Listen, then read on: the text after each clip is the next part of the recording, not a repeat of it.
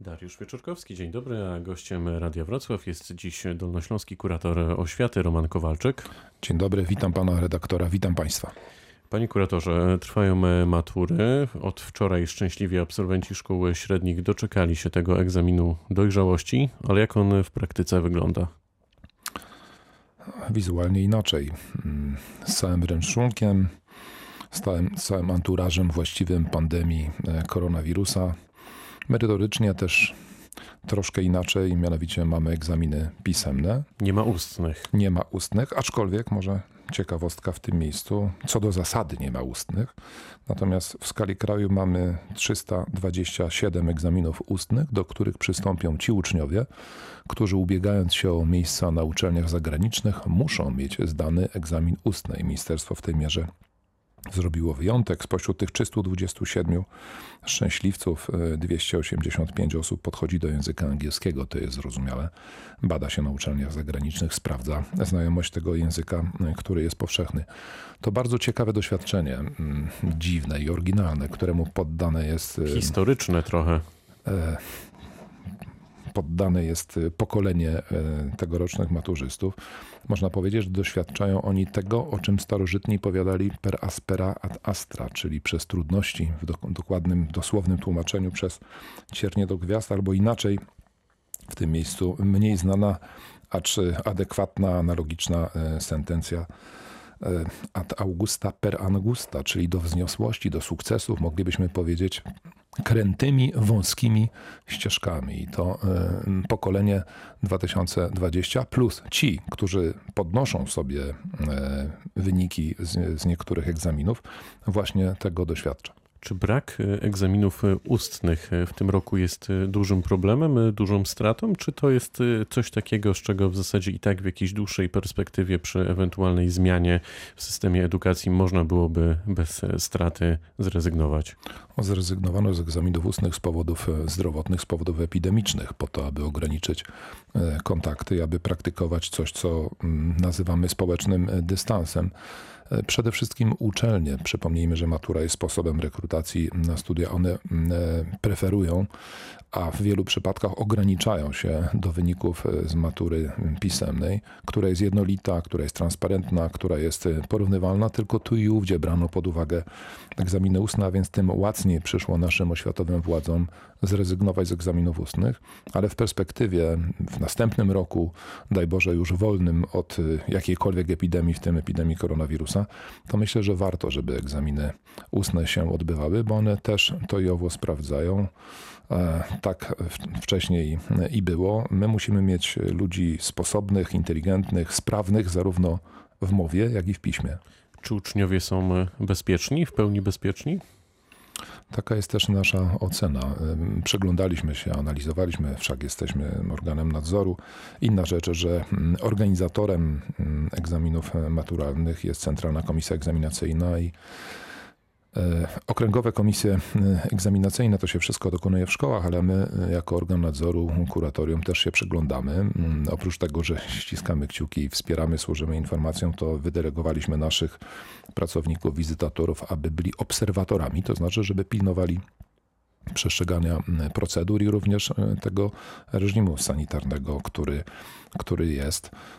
I z tych danych, którymi ja dysponuję, wynika, że dyrektorzy to oni są organizatorami życia szkolnego i stosując się do zaleceń Głównego Inspektora Sanitarnego, Ministra Zdrowia, Ministra Edukacji, przygotowali i przeprowadzili pierwszy dzień matur i z każdą sekundą i z każdym dniem, przypomnę, że matury będą się odbywać do 29 czerwca, będą w tej mierze nabierać e, praktyki, więc e, są respektowane zasady bezpieczeństwa i higieny określone we wspomnianych wytycznych, a skoro tak, to znaczy matura jest i będzie bezpieczna. Czy późniejszy termin odbywania e, i pisania matur wpłynie na rekrutację na uczelnie wyższe w jakiejś perspektywie, czy to raczej jest e, bezkolizyjne?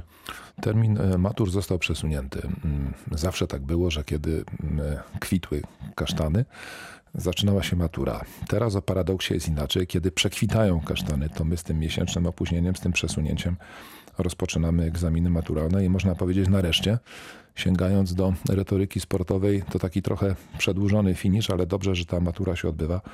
Zaznaczyłem jeszcze raz, podkreślę, to jest e, sposób rekrutacji na studia. Pojawiały się wcześniej różne takie pomysły, żeby może na podstawie, może na podstawie świadectw, gdyby epidemia przybrała jakieś ogromne rozmiary. Mm, ja myślę, że właśnie ta formuła matury jednolitej, transparentnej i która stanowi właśnie ten, ten sposób, sprawdzony sposób i sprawiedliwy rekrutacji na studia, to oczywiście dobrze, że ten egzamin się odbywa i cała sztuka polega na tym, aby zarówno w terminie głównym, przypomnę między 8 a 29 czerwca, jak i w terminie rezerwowym, czyli między 8 a 14 lipca, to dla tych, którzy z powodów zdrowotnych, innych, e, rodzinnych nie mogą teraz przystąpić, to będą mieli szansę zdać maturę.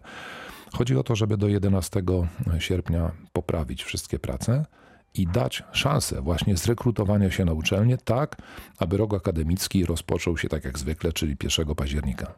Czyli teoretycznie wszystko powinno pójść e, zgodnie z planem. To odkładamy matury. Powinno pójść, na razie, na razie nie zapeszając idzie.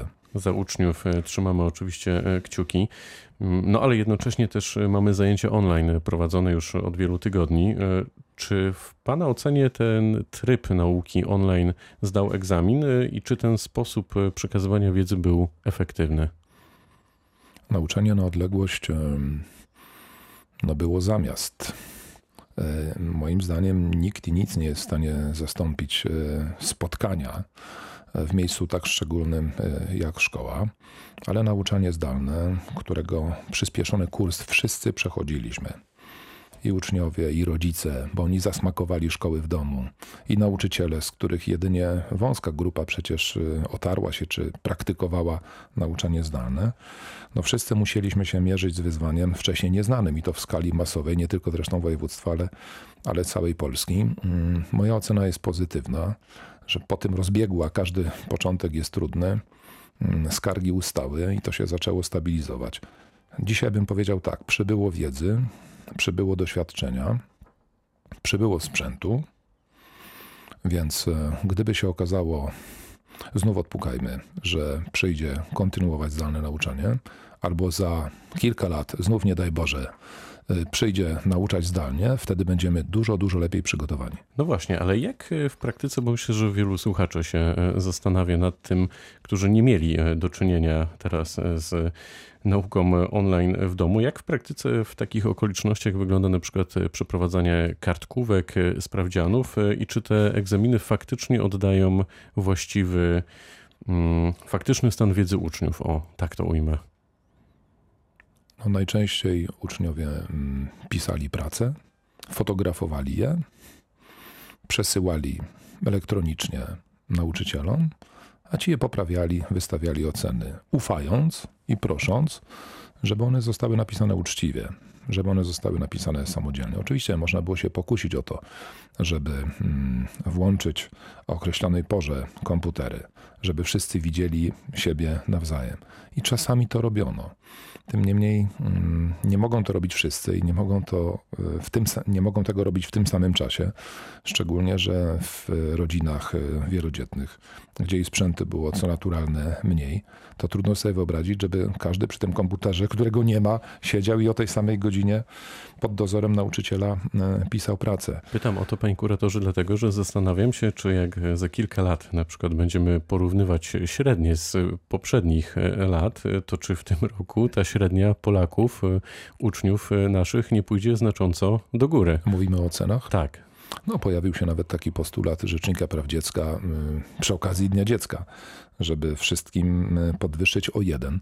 To bardzo miła propozycja, ale ja uważam, że oceny muszą być przede wszystkim uczciwe, muszą być sprawiedliwe, że my nie tylko kształcimy, ale także wychowujemy i to jest sprawa niebagatelna i szkoła z tej funkcji wychowawczej abdykować y, absolutnie nie może. Ale chciałbym też przypomnieć, że żeby ucznia sklasyfikować i oceny końcowe wystawić, to bierze się pod uwagę nie tylko te oceny, które zostały wystawione na przestrzeni ostatnich trzech miesięcy. Ufamy, że prace były samodzielne, ale również oceny wcześniejsze, czyli za pierwszy semestr i kawałek drugiego semestru. I dodam, że od 1 mm, czerwca uczniowie z wszystkich poziomów nauczania, wszystkich klas i ze wszystkich przedmiotów mieli możliwość, jeżeli tylko wyrazili taką wolę, uczestniczenia w konsultacjach. A szkoła była z kolei zobowiązana takie konsultacje zorganizować i na tych konsultacjach chodziło nie tylko o to, żeby ucznia przedmiotem zainteresować, żeby zgłębić jakiś problem e, trudny do samodzielnego rozgryzienia, czy takiego, który uczeń, którego, którym się uczeń wyjątkowo zainteresował, ale żeby wyciągnąć się na przykład z ocen niedostatecznych i poprawić sobie oceny. Więc to jest też taki mechanizm, który wprowadziliśmy. Konsultacje, one będą się odbywać do końca roku szkolnego. Co nam właściwie koronawirus e, pokazał i powiedział o systemie edukacji w naszym kraju. Czy on przyspieszył lub przyspieszy cyfryzację szkół? No na pewno. E, przeżyliśmy taki proces e, e, przyspieszonego uczenia się, nauczania zdalnego. Mamy dzisiaj więcej doświadczeń, mamy więcej sprzętu. Gdyby coś, to będziemy gotowi, ale Powtórzę, nic nie jest w stanie zastąpić bezpośredniego, osobistego mm, spotkania w szkole. Nie darmo mówi się, że szkoła jest tym wyjątkowym miejscem właśnie dlatego, że jest y, miejscem spotkania, ale wnioski to mm, na różnych szczeblach zarządzania można wyciągać. Ja myślę, że najważniejsze to są te, które będą wyciągać nauczyciele, wspólnoty szkolne i dyrektorzy. E, to jest też moje doświadczenie jako dyrektora, że mm, władza ma swoje przemyślenia, wprowadza zmiany strukturalne, daje jakieś dyspozycje, ale liczy się ten konkret y, na dole. To znaczy, że przede wszystkim i w tym miejscu apeluję do dyrektorów, nauczycieli we wspólnotach szkolnych, w poszczególnych szkołach, zastanowić się, jak to idzie. Jak my się komunikujemy, ile mamy sprzętu, jakie są nasze możliwości, co zdał egzamin, kto nie. No, również sprawy personalne, kto zawiódł, a kto pokazał klasę, na kogo można liczyć. To jest cała masa doświadczeń, zwłaszcza dla szefów, czyli dla dyrektorów. Czyli każdy swoją drogą w tym systemie, tej całej układance, w pewnym sensie zdaje egzamin. Nauczyciele i dyrektorzy szkół e, również. E, na koniec, e, panie kuratorze. Ten egzamin na Dolnym Śląsku to jest moja generalna ocena. Zdaliśmy. To dobrze to e, słyszeć. E, proszę mi powiedzieć, ilu uczniów w tej chwili brakuje w systemie edukacji? To znaczy, z iloma uczniami na Dolnym Śląsku nie ma kontaktu? Bo takie informacje w tych ostatnich tygodniach z całego kraju spływały, że część e, uczniów po prostu zniknęła. Oni się nie logowali, nie było kontaktu z rodzicami. Czy na Dolnym Śląsku to był i jest duży problem? Nie, na Dolnym Śląsku nie jest to duży problem, ale cała sztuka polegała właśnie na tym, żeby przy nauczaniu zdalnym, jeżeli uczeń nie loguje się, w Librusie czy w innym e, dzienniku elektronicznym. Jeżeli nie ma z nim kontaktu, to ten kontakt za wszelką cenę nawiązać. I oczywiście bywało lepiej, bywało gorzej, bywali ci takie sytuacje, gdzie, gdzie na okrągło z uczniem e, kooperowano z jego rodzicami. Zdarzało się, że ten i ów od szkoły się e, separował. Natomiast no, mamy jeden taki przypadek na Dolnym Śląsku, gdzie interweniujemy. Natomiast Ładnie pan to ujął, że uczeń się separował od szkoły może się zniechęcił, a może, a, a, może szkoła wykazała zbyt małą aktywność, e, no to oczywiście jest e, naganne i niedopuszczalne, bo, bo jeżeli uczeń ma prawo do stresu, e, do szukania innych atrakcji, do, do, do zmęczenia i tak dalej, natomiast szkoła nie może w, tym, w tej mierze ustawać, ani dyrektor, ani nauczyciele, ani pedagogi, psychologii. I to jest też bardzo ważne doświadczenie, że nam uczniowie nie mogą e, e, znikać e, z systemu, tylko powinniśmy starać się nawiązać kontakt, jeżeli nie z uczniem, to z jego rodzicem, z organem prowadzącym. To już naprawdę na koniec, panie kuratorze. Czy wrzesień to jest realny termin, kiedy uczniowie mogą wrócić do szkół, gdy dziś o tym rozmawiamy? Bardzo tego chcemy, pragniemy i za szkołą, za szkołą tęsknimy, ale to oczywiście będzie pochodna sytuacji epidemicznej. Myślę, że idzie w dobrą stronę, bo wydaje się, że epicentrum mamy na, na Górnym Śląsku, natomiast w innych województwach e, krzywa zachorowań się e, spłaszczyła i e, spada. Jeżeli zachowamy rygory społeczne, te najprostsze, to daj Boże, będzie dobrze i 1 września z radością, z entuzjazmem. Krzykniemy, tęskniąc za sobą, szkoło. wrócimy do szkół tak jak to drzewiej bywało 1 września, jak to w Polsce. Dolnośląski kurator oświaty Roman Kowalczyk był gościem rozmowy Dnia Radia Wrocław. Bardzo dziękuję za spotkanie. Bardzo dziękuję, zdrowia życzę. Pytał Dariusz Wyczurkowski. Dobrego dnia.